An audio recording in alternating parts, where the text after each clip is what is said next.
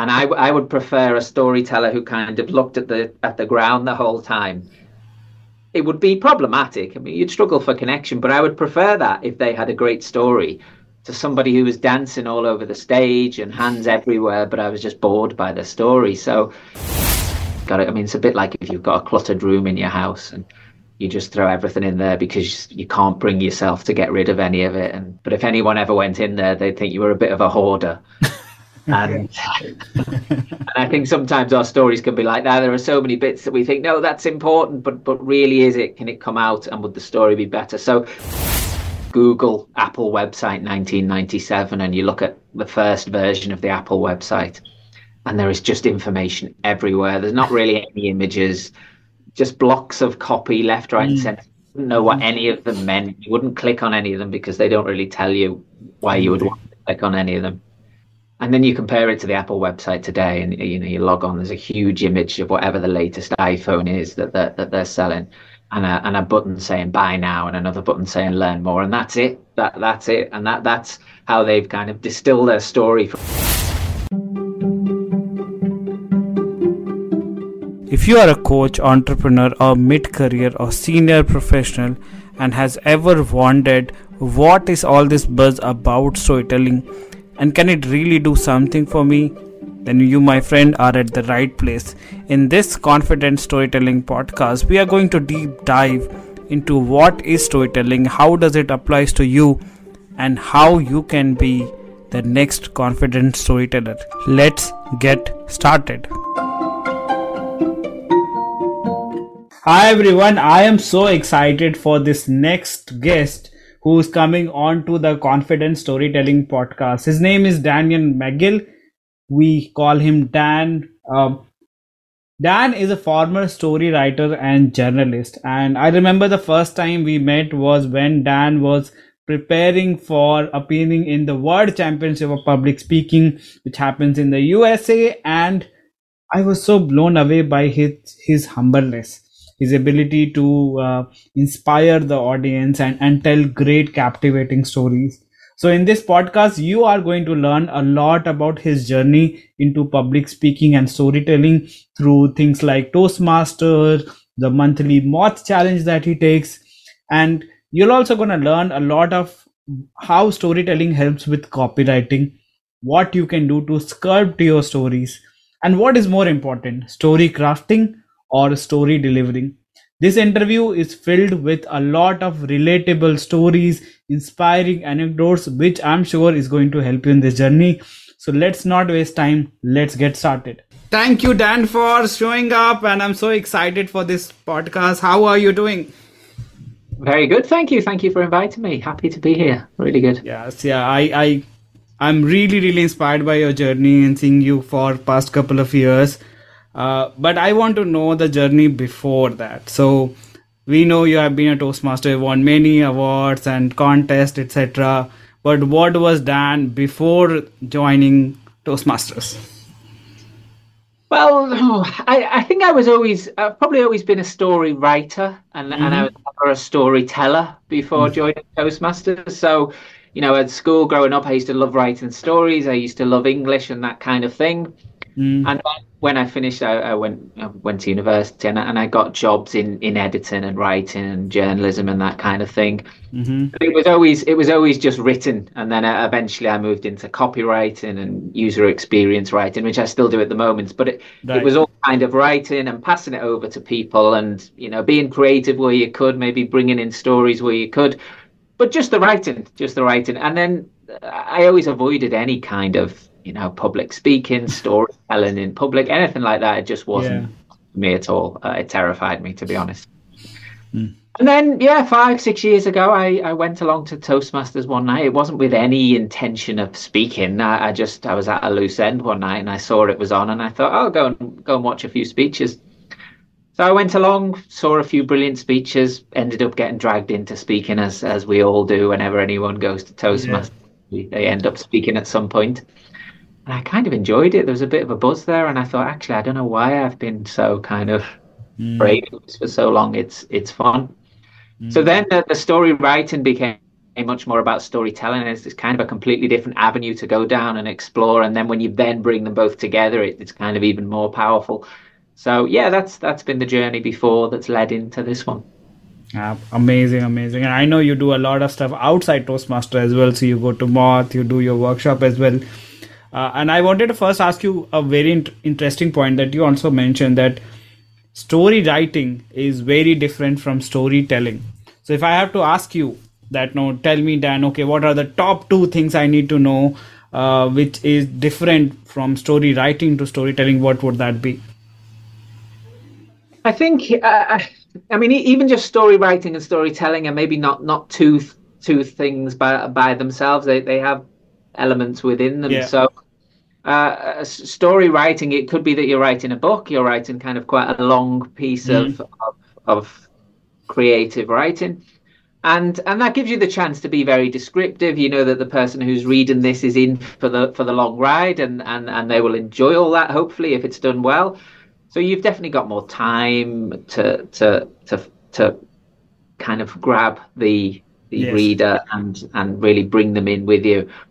I think with storytelling, you generally have much less time. Nobody is going to really, unless it's kind of an audio book that they might dip in and out of. If you're doing live performance storytelling, or you're mm. giving a story in a presentation at work, anything like that, then it's it's it's a much shorter thing. And you you know if you if you start really going into long descriptions of things, an audience will quickly get tired and you know they can't just just close the book and put the bookmark in for for an hour and come back to it they they have to listen to you and so so making things a bit more succinct a bit simpler a bit kind of punchier and and, and more powerful is is is really what you need to do with storytelling i found um, but yeah, even within writing, you know, you so it, it might be a book and you, will have all this time. It might be a presentation at work, and you just want to squeeze in a, a, a short story that will kind of help emphasize a point. And um, yeah, it's it, eh, really every different type of story you tell in every situation will have subtle differences in probably the mm. best way to tell it.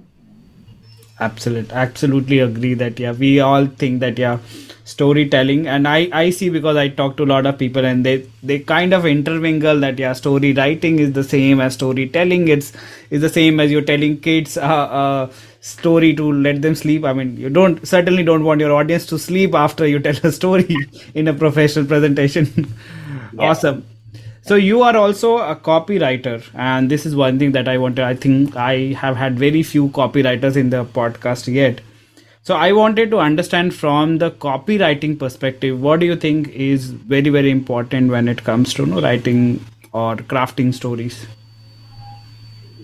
so I, I, write mainly for for businesses and, and quite corporate type stuff, and so there's there's not so much opportunity to to put stories in there. But but at the same time, every every business is is telling their own story. They have a reason, a, a purpose for doing it, and it, it will normally be to sell something.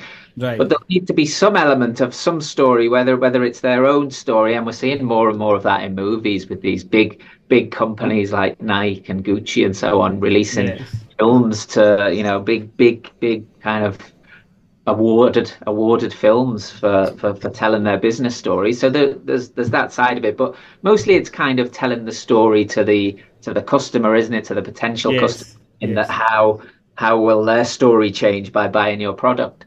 Mm. So being aware of that is important my main job is I'll I'll be given no matter which business I'm with I'll I'll normally be given kind of a truckload of information for for a particular product or service and told to put that on the website. Mm. And you know if you did put that on the website nobody would go near it because it would just be pages and pages and pages and you know people might read a book, but they're not going to read pages and pages on a website. Absolutely. So it's it's yeah, it's all about the editing process really. And I think with any story that you tell, the editing process, the the cutting cutting away rather than adding, is is the most important thing. And if I often use an example in the workshops, but if you go, if you just Google Apple website 1997 and you look at the first version of the Apple website, and there is just information everywhere. There's not really any images just blocks of copy left, right, mm. and center. You wouldn't know what any of them meant. You wouldn't click on any of them because they don't really tell you why you would want to click on any of them. And then you compare it to the Apple website today, and you know you log on. There's a huge image of whatever the latest iPhone is that they're, that they're selling, and a and a button saying buy now and another button saying learn more and that's it that that's it and that that's how they've kind of distilled their story from something that was about them and mm. you know we want to give you all this information we want to throw it at you even though you don't need it okay. to this is this is why you're here this is this is why we want you to be here we want you to buy this so we know what we want we know what you want and it's simple and clear and colorful and the, the contrast is stark between them so yeah i'd advise people to look at that difference and then think about applying that to the stories you know if you're if you you might be in toastmasters and you're giving speeches you might be doing storytelling but even in work presentations have a think about whether your your stories, your speeches, your presentations look like that old version of the Apple website with bits everywhere, or whether they're nice and crisp and clear and to the point. And yeah, absolutely, absolutely. I I love that, and I can visualize that. Yeah, I've been to many presentations i shouldn't take any names but people say oh come on follow me on facebook and also subscribe to my youtube channel and go to my instagram. And by the fourth people say okay come on stop it now. This is too much. Versus somebody says oh if you want to know more just go to my website and check it out. I think that is a clear distinction. So having a clear call to action as we say is very very crucial whether it's yeah story writing copywriting or storytelling as well. Yeah. And and one thing you said, which is really resonated with me, and I want you to actually go a little bit deeper, is that no, you said that you have to chop off your stories, and this is sometimes you have to kill your babies metaphorically uh, to make a better story. So, so do you have any experience of you know, where you really had to struggle to you know get the stories out and then you know, keep it revising and updating and upgrading? Yeah, I think first of all, the, the, the example that I use in the workshops, which is not story writing, but I, I, it, it, feels kind of powerful to me, and it, it, it the, the the the storytelling workshop I do is called Sculpt Your Story. Yeah, I talk a, a bit about Michelangelo and when he was he was sculpting the statue of David, and he said that that you know that David was in this big block of marble the entire mm. time. His, his job was to to uncover it, to find David within there. And I think that's the same with our stories. Every every true, personal, authentic story we could tell is there within our within our brain. We've we've we've got it. The lump of marble that is us has that story within it. And really, it's about chipping away and and finding exactly what that story is. Mm. And yeah, in, in terms of experiences with that, lots, uh, particularly at, at, you know the Toastmaster contests or the Moth, where I'll yes. I'll spend a lot of time thinking about a story and thinking, okay, this is this is the way I want to tell it, and then I'll I'll put it down on paper and and you know I, I read it back and think, well, that's 15 minutes, and I've got five minutes to tell it on night. And at that point, I think there are two there are two processes you can follow, and probably you should do both. The first one is to think about what is necessary to the story mm-hmm. in terms of events. You know, does does the fact that this person said this? Do you, does the audience need to know that? Can that go? It's just making sure that everything is kind of geared towards the, the story you're telling. There's there's nothing that goes off on a tangent, particularly if you're struggling for time. Right. So thinking about what events you can take out, what sections you can say, I really like that section, but but it's got it. I mean, it's a bit like if you've got a cluttered room in your house and you just throw everything in there because you can't bring yourself to get rid of any of it. And but if anyone ever went in there, they'd think you were a bit of a hoarder. and, and I think sometimes our stories can be like that. There are so many bits that we think, no, that's important, but but really, is it? Can it come out, and would the story be better? So taking out events is a big thing that that I've found but then also taking the words that, that we've written mm. and, and condensing them and, and that can have a huge impact because if you're saying something in 50 words that you could say in five not, not only are you wasting 45 words that could be used on something else but but actually those five words will probably come across to an audience so much more powerfully so you kind of get a double benefit from just going through and really looking at every bit of language you're going to use just just a, a, silly example really that that I use in the workshop is you know if someone if someone started a story and said let me tell you a story about a time a lady went into a haunted house. Well that's that's whatever that's 15 words or so I don't know. But if the person just came on the stage and said lady went into a haunted house it's just there's just so much more something gripping about that at the start. We don't need to say let me tell you a story about or I'm going to tell you a story about because you're doing it whether we like it or not. You're up there, you're doing it. So yeah, just just I mean that's a, a small example, but there are so many areas where you you see it maybe on LinkedIn posts these days and things like that where people have used three thousand words for a post when they could say it in ten. yeah. And they're probably going to get more engagement from ten a lot of the time. Sometimes they are really interesting. I'm not. I'm not. Uh, I'm not judging them, but but sometimes I think we could all benefit from from something we've written, just going through and you know, often we've said the same thing in there six times, and you know once would be fine. Yes, yes, absolutely agree. I love that. Uh, let me tell you a story. Uh, once upon a time, and say, just just tell once upon a time. Yeah. Why do you need to tell tell me a story or yeah. or take the other test? No, I think this is where I find sometimes it is funny and risky as well. That okay, you are going to love this joke. Now don't tell me because what if I don't love the joke, right? so you are actually yeah. increasing your risk by telling setting the context. I mean, context setting is important but not in this case just start with the story or start with the joke or humor whatever it is now yes. um, i love that you gave us the process of now how do you start off and how do you chop off some parts of it now when it comes to the delivery part of it what are some of the things that you uh, incorporate to make the deliveries no effective or make it wow yeah, and another question I, I always ask in the workshop uh, right at the very start is for people to have a think about a, a speaker that they admire uh, anywhere in the world. You know, it could be a politician. Un- unlikely it would be a politician, but it could be an entertainer, comedian, leader, whatever. Yes. Uh, you know, most of the time you'll get things like Obama and Oprah and people like that. Mm. And and then I ask them to think about why they like that speaker. Yeah. Right. And uh, the, the things that come back are always motivational, inspirational. The power of the voice comes comes back a lot. Uh, vulnerable, engaging, entertaining, funny, all those things. But what nobody has ever said in, in however many workshops I've done and however many times I've answered the question is, you know, they really like Obama because he uses the stage well, or or Oprah has great eye contact and hand gestures when she speaks, or you know, uh, another person doesn't use notes.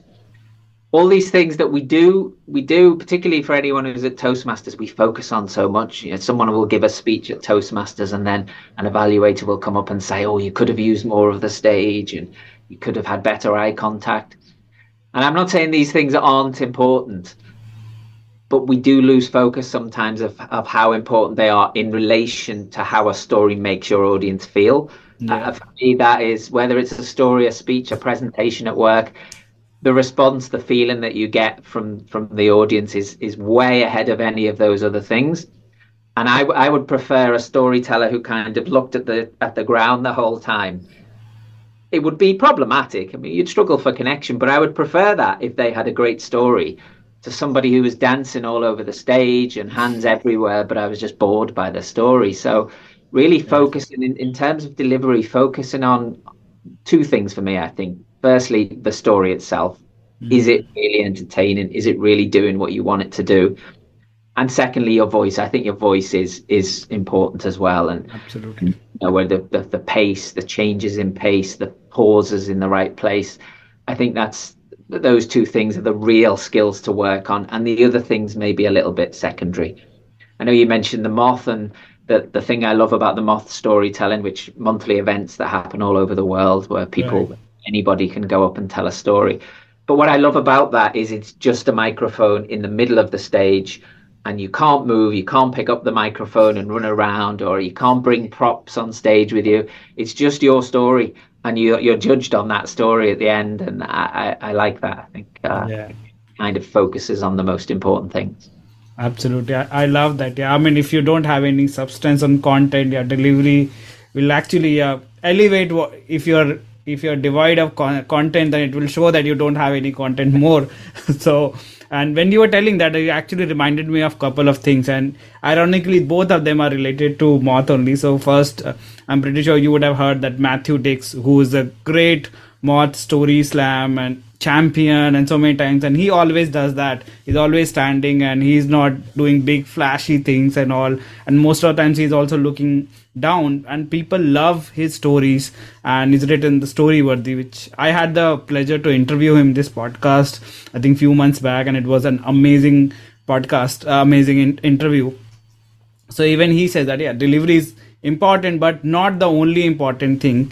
And the second which is actually a story uh, I remember you were there in the moth when the first time I went there. I didn't know anyone, and if you remember, there was this Asian lady who went there and was standing there, and she actually forgot her line three or four times during this five minutes.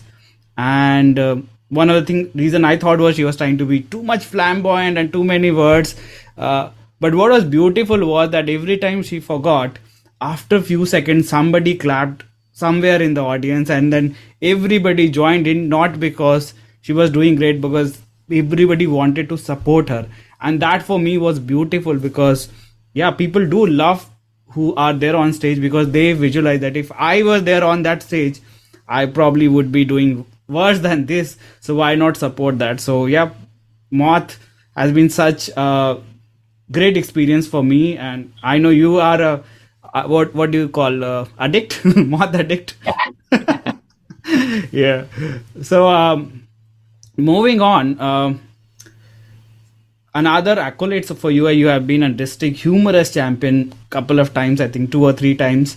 Um, what do you think is the importance of humor when it comes to say professional presentation? And um, what do you think funny stories do? Like you know how do we incorporate storytelling when we are trying to be funny? I mean the biggest thing people have people like me also struggle at how do i become more funny? Yeah. So firstly on the on the toastmaster stuff and the contest. So uh, two years ago nearly now 2022 I was really, really lucky in the contest, and I, I, won the international speech contest in, in District 91 here in the UK, and then there was a European round which I got through as well. So I got to go and represent UK and Europe yes, at, at yes. the World Championships of Public Speaking in Nashville, which was lovely. But I, I was there with 27 other people who'd done the same thing from, from, you know, all around the world. And so I got to sit in the room and kind of watch 27 other speeches and as you'd imagine, it's called the International Speech Contest. Every speech was big, motivational, inspirational, had real big message to go out and change the world, all these things. And they were all fantastic. Like you could see why every one of them had got that far, apart from mine, maybe, but then I did pay judges. So see the humor here. Okay. yeah, yeah but they yeah so they they had all that. But the thing that as you said we have a humorous contest at toastmasters and the thing about all 27 of these speeches is i think every one of them would have won a humorous speech contest as well. Like they, they all had maybe 10 to 12 laughs in a in a 5 to 7 minute speech that that you know apparently is serious. Yeah. But they kept the audience laughing the whole time. And and i think I think it's really important if you're going to go to a, a, serious place, a dark place with an audience. They're going they're going to be happy to go with you, but you have to bring them out. You can't leave yeah. kind of that mood of oh, and heaviness. And humor is the best way of doing that. It's the best way of moving from the dark to the light. It's the quickest way. It's the way you connect best with an audience. Shakespeare used to do it in, in his tragic plays. He'd have a scene where there'd be blood and guts and people dying everywhere and all that going on. And then his next scene would be two characters that had nothing to do with the main plot and they'd be just having a chat and it would be funny and it would just be a bit of light relief for, for an audience. So I think we mm-hmm. need we need humor. Now that that dark place, you, you know, if it, that would probably only apply if you were kind of maybe somewhere like the Moth or Toastmasters and you were telling a, a, really serious speech, maybe about something dark that had happened to you or, or you know, a, a, a, more general thing. But uh, in work presentations, where okay, you're not going to go to a dark place, you, you're going to maybe be explaining financial figures and things. Yeah. But it's quite a serious place, and in some ways, it's a bit dark and boring and depressing. So yeah, I think the same principles apply then. You, no one's saying turn it into a stand-up comedy routine, but find find the light, find the humor in the mm. in the hmm. figures, maybe find the humor in the slides if you're using slides. Just do something just to lighten it a little bit. I think is really important.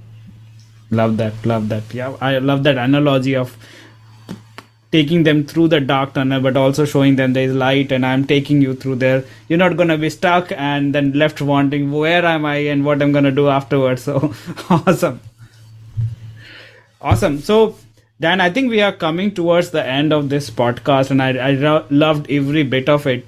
So if somebody wants to connect with you or want to learn more from you whether it's storytelling humor or any other kind of presentation how can they reach out to you and yeah what are the kind of things that you're doing right now to offer to them well we can we can put the links in can't we to yes. uh, linkedin and facebook i promise you won't find any 3000 word posts from me on linkedin so it would be fairly safe there I'm doing the workshops. Uh, if anyone, uh, mostly doing them at Toastmaster clubs, but happy to do them anywhere. And you know, basically, I'm doing them voluntary. I just really enjoy doing them. So if anyone wants me to come to their club or whatever and and give the storytelling workshop, then then you know I'd love to do that. I'm really enjoying that. I have got a, a kind of book that don't worry, I'm not selling. It's not for sale, but it just goes with the workshop, and it's Sculpt Your Stories, story, uh, storytelling success. So that that is the workshop, and everyone who comes will will get a free one of them. Well, everyone who comes up on stage will get a free one of them. To you know, any volunteers that come and tell a story.